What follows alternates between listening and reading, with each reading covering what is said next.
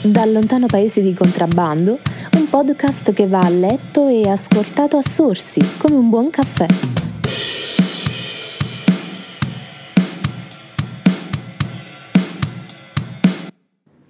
Comunicazione versus comunicazione professionale.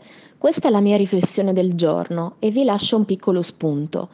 Quando parliamo di comunicazione sappiamo che qualsiasi eh, persona, contenuto, foto può dire e comunicare qualcosa, perfino la foto dell'insalatina postata su Instagram.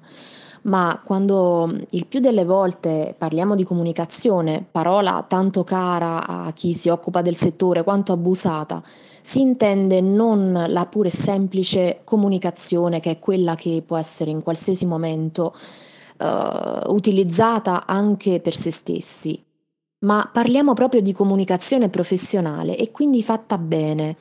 Un tipo di comunicazione pensata sì per comunicare qualcosa, ma soprattutto per farlo nel modo giusto per raggiungere un certo obiettivo e non per forza a scopo di lucro. Quindi quando parliamo di comunicazione o quando sentiamo nominare questa parola, dobbiamo sapere che ha molteplici significati e molteplici tipi di lavoro alle spalle.